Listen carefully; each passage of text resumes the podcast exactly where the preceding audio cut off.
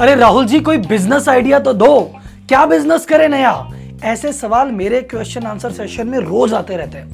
वो लोग कहते हैं कि, सर, आप बिज़नेस जो चल रहा बिज़नेस है उसमें एम्प्लॉय मैनेजमेंट सेल्स फाइनेंस आप सब बताते हैं। लेकिन अभी तक हमें स्टूडेंट है, अभी हमने बिज़नेस के बारे में सोचा ही नहीं। या हम बिज़नेस कर रहे हैं, पर उस बिज़नेस से दुखी हैं, परेशान है, बंद करना है, नया खोलना है। सर, कोई बढ़िया सा आइडिया बताओ ना, जो हम कर सकते हैं। दस स्टार्टअप आइडिया या बिज़नेस आइडिया जो कि बहुत कम बजट में या एकदम फ्री में आप स्टार्ट कर सकते हैं और लाखों कमा सकते हैं। तो idea number one you can be Airbnb aggregator Rahul ji, ये क्या होता है एयरबीएनबी एग्रीगेटर देखो सर, जैसे ओयो में आप होटल के रूम किराए पे लेते हैं, वैसे एयरबीएनबी करके एक बड़ा स्टार्टअप है वर्ल्ड लेवल की कंपनी है, जो कि जहाँ पे आप अपना घर का एक कमरा या सेपरेट घर को आप किराए पे चढ़ा सकते हैं। तो फॉर एग्ज़ाम्पल आपने कहा, राहुल जी, मेरे पास तो घर ही नहीं है, मैं क्या करूँ?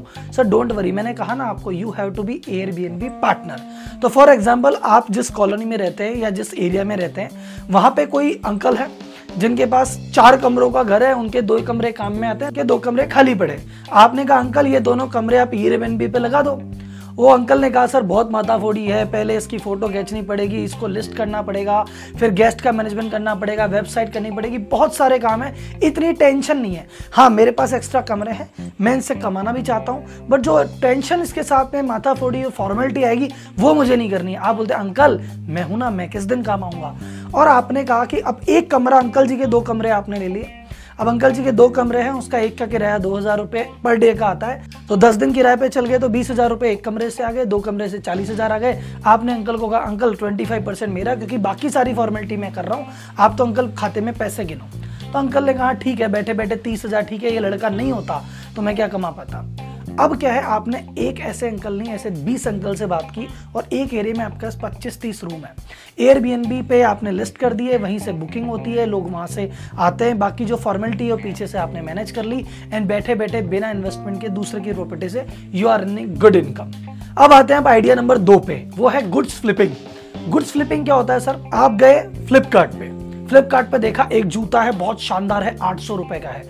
आपने उस जूते की फ़ोटो डाउनलोड की और वो जूते की फ़ोटो एक कंपनी बनाई अपनी और उस कंपनी के नाम से अमेजन पे चढ़ा दी हज़ार रुपए। अब आपने जूता खरीदा नहीं है, आपने सिर्फ़ एक कंपनी खोली और फ़ोटो लगाई है। अब अगर अमेजन पे ऑर्डर आ गया कि ये जूता चाहिए हज़ार रुपए का, आपको सिंपल ईबे पे जाना है, वहाँ से आठ सौ रुपए का खरीदना है और हज़ार रुपए में बेच देना है। तो कुल मिला के इसमें क्या हो रहा है कि आपने कोई स्टॉक नहीं खरीदा है, आपने कुछ नहीं किया, आपने एक वेबसाइट का, आपने ईबे से लिया अमेजन पे बेचा अमेजन से लिया ईबे पे बेचा, आप ऐसा काम कर सकते हैं, ऐसा काम बहुत सारे लोग कर रहे हैं और लाखों रुपए कमा रहे हैं। और कई इसको ऑफलाइन में भी देखा है कि सपोज़ मैं एक दुकान पे गया, मैंने एक होलसेलर से बात की, जूतों के 50 सैंपल की फ़ोटो मैंने खींची और वेबसाइट पे चला दिया। अभी तक मैंने जूते खरीदे नहीं है। बस बोल रखा है अंकल ये पाँच सौ रुपए में जूता मैं लूँगा, आपसे अंकल ने कहा डन मैंने आठ सौ पे चढ़ा दिया। जब वो वहाँ से आएगा, मैं अंकल से मांग लूँगा, मेरा काम हो जाएगा। सो ये काम जूते में बैग में, कुर्ती में, किसी में भी आप आसानी से कर सकते हैं और लाखों रुपए कमा सकते हैं बिना इन्वेस्टमेंट के। आइडिया नंबर तीन होलसेल सप्लाइंग और फ़ूड आइटम्स आप फ़ूड आइटम की होलसेल सप्लाई कर सकते हैं। कैसे? मैं आपको एग्ज़ाम्पल के साथ समझाता हूँ। एक हमारे हमारे शहर में एक बंदा है, सुबह चार बजे उठता है और समोसे बनाना चालू कर देता है। छह बजे तक वो लगभग हज़ार समोसे बना लेता है और सवा छह बजे उसके गेट पे ठेले वाले आते हैं बहुत सारे, जो एक व्यक्ति उससे सौ समोसे लेता है और सात रुपए में समोसा लेके जाता है। और वो इमीजिएटली वहीं की वहीं सौ समोसे बेचेगा, सात रुपए वहीं से ले लेगा और हज़ार समोसे बेच के सात हज़ार रुपए इमीजिएटली सुबह साढ़े छह बजे वो कमा लेता है। अब वो जो लोग व्यक्ति हैं, वो जाके दस दस रुपए बेचते हैं। बिक गया उनका, नहीं बिका उनका, सब उनका मार्जिन है। उसने चार बजे बनाया और सात बजे बेच दिया, उसका काम खत्म। ऐसा ही चीज़ फ़ूड आइटम्स में बहुत चलता है। एक हमारे पास बनता है सेम वो खमन बनाता है और कम से कम आसपास की पचास दुकानों पर खमन बेचता है। एक बंदा जो अपने आप पोहे बनाता है और अगले सुबह उसके एक घंटे में पोहे वाले का ठेला लगता है और वो सारे पोहे उनको डाल देता है। तो आप एक कर सकते हैं कि कोई भी एक पर्टिकुलर आइटम लिया, एक ही दिन बनाया, पर इसमें आपको ध्यान क्या रखना है? आइटम ऐसा होना चाहिए जो पूरा स्टॉक एक ही दिन में क्लियर हो जाए, चाहे मार्जिन कम हो बट कैश इमीजिएटली आना चाहिए। तो ये काम उधारी पे नहीं होना चाहिए और इसका में स्टॉक नहीं बचना चाहिए। यू विल अर्न पाँच से दस हज़ार per day minimum based on your capacity और ये काम सब सुबह सुबह हो जाते हैं। आइडिया नंबर चार क्लाउड किचन ये कितना सही कॉन्सेप्ट है। आपको बहुत बड़ा रेस्टोरेंट खोलने की ज़रूरत नहीं है। एक जगह ली जहाँ पे किचन बन सकता है, दो शेफ बैठाए और जो वो आइटम बढ़िया बनाते हैं, वो बनाना चालू किया। आप जो इजी से इजी आइटम है चाहे आप सैंडविच लो एक सैंडविच आराम से 25-30 रुपए बनता है और अगर जोमेटो पे डालो तो 110 120 में जाता है। तीन से चार गुना का मार्जिन रहता है। तो आपको सिंपल एक जगह लेनी है, दो शेफ बिठाने और जोमेटो स्विगी पे रजिस्टर्ड करना है। आपको टेंशन नहीं है, कस्टमर कहाँ से आएँगे। Idea number five asset leasing asset leasing क्या होता है? आपके पास कोई असेट है जिसको आप लीज पे दे सकते हो। जैसे सबसे प्राइम एग्ज़ाम्पल है कार। आपके पास एक्स्ट्रा कार थी, आपने उबर में लगा दी। पर क्वेश्चन है, सर, मैं तो कितनी कार लेके आऊँगा? कार तो बड़ी महँगी आती है. You can do one thing आप शुरुआत में थोड़ा सा इन्वेस्टमेंट करके, जैसे ई रिक्शा है, आप ई रिक्शा एक आराम से लेके आते हो बहुत सारे लोग हैं जो आपको दिन के तीन सौ रुपए, चार सौ रुपए देते हैं एक ई रिक्शा चलाने के। तो आपने एक ई रिक्शा खरीदा उसकी ई एम आ रही है महीने की दस हज़ार रुपए। पर आपने क्या किया? चार सौ रुपए पर डे में एक बंदे को दे दिया। सुबह छह बजे वो आपसे ई रिक्शा ले जाता है, शाम को दस बजे आपके पास पे खड़ा करके दे, रख देता है। अब आपके चार सौ रुपए रोज की कमाई आ रही है, एक ई रिक्शे से सात महीने के बारह हज़ार रुपए आ गए। दस हज़ार की आपकी ई आई जा रही थी, पहली बात तो दो हज़ार की आपकी इनकम है, और वो असेट आराम से आपके पास रेडी हो रही है। अब आते हैं आइडिया नंबर छह पे। यहाँ से आइडिया थोड़े से डिफरेंट हो जाते हैं, क्योंकि ये पाँचों आइडिया ऐसे थे जहाँ पे आपको थोड़ा बहुत पैसे की ज़रूरत थी और आपको मेहनत करने की ज़रूरत थी, आपके पास कोई स्किल हो या ना हो, उसकी कोई आवश्यकता नहीं थी। पर आइडिया नंबर छह चालू होता है अगर आपके पास किसी भी प्रकार की स्किल है। आपने कहा मैं ग्राफिक डिज़ाइनिंग बहुत अच्छी करता हूँ, मैं फोटोग्राफी बहुत अच्छी करता हूँ, मैं बच्चों को पढ़ा अच्छा लेता हूँ, मेरा सोशल मीडिया बहुत अच्छा है तो यहाँ से चालू होती है।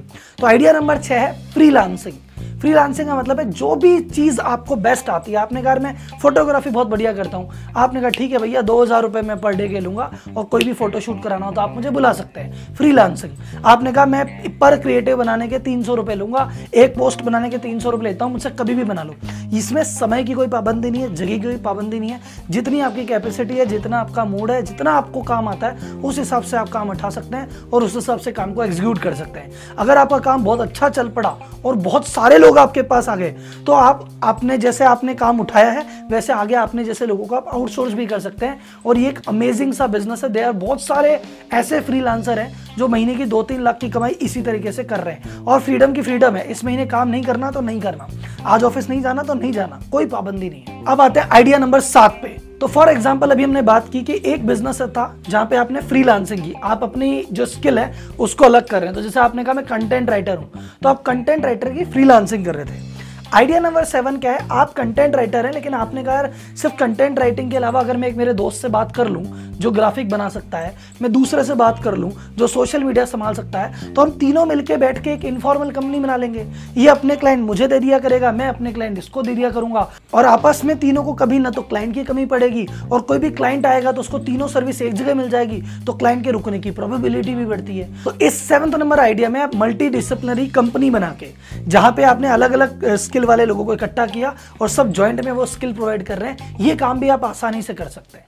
आइडिया नंबर आठ, आज की डेट का सबसे पॉपुलर आइडिया यूट्यूबर क्योंकि सर, अगर आप में स्किल है सपोज़ आपको कैमरा शूटिंग करनी बहुत अच्छी आती है, आप यूट्यूब पर चैनल ओपन करके लोगों को सिखा सकते हैं कि भैया कैमरे की क्या क्या बारीकियाँ हैं फ़ोटो कैसे खींची जा सकती है। आप अच्छे कैमरामैन को बुला के उनके इंटरव्यू ले सकते हैं। आप इन्हीं सारी चीज़ों का पॉडकास्ट भी चालू कर सकते हैं। अगर आपके कंटेंट में दम है और आपका ऑडियंस से एक बार कनेक्शन बन गया तो यूट्यूब पर कमाई की कोई सीमा ही नहीं है। आप बहुत सारे यूट्यूबर जानते हैं जो लाखों रुपए इस मीडियम से कमा रहे हैं। लेकिन उसके लिए आपके पास क्या होना चाहिए? अपने स्किल्स पे मास्टरी तो अगर आपने स्किल पे मास्टरी है तो यूट्यूबर बनना या पॉडकास्ट चालू करना आपके लिए बहुत बढ़िया रेवेन्यू का स्रोत हो सकता है। आइडिया नंबर नाइन अगेन आपके पास स्किल है। आप चाहो तो फ्रीलांस कर लो, चाहो तो चार लोगों के साथ बैठ जाओ, चाहो तो आप पॉडकास्ट चालू कर लो और आप चाहें कि यार पॉडकास्ट भी नहीं करना, मुझे तो एक कोर्स बिल्ड करना है। तो बैठ के अपना एक कोर्स रिकॉर्ड कर लीजिए और उस कोर्स की सेलिंग में लग जाइए। कोई व्यक्ति बोले, सर, हमें आपकी सर्विस चाहिए। बोले, देखो, मैं उस सर्विस तो नहीं दे पाऊँगा, लेकिन अगर आप इसके बारे में सीखना चाहते हैं तो आप मेरा कोर्स बाय कर सकते हैं। सारी नॉलेज मैंने जो, मैं आपको पर्सनली देता,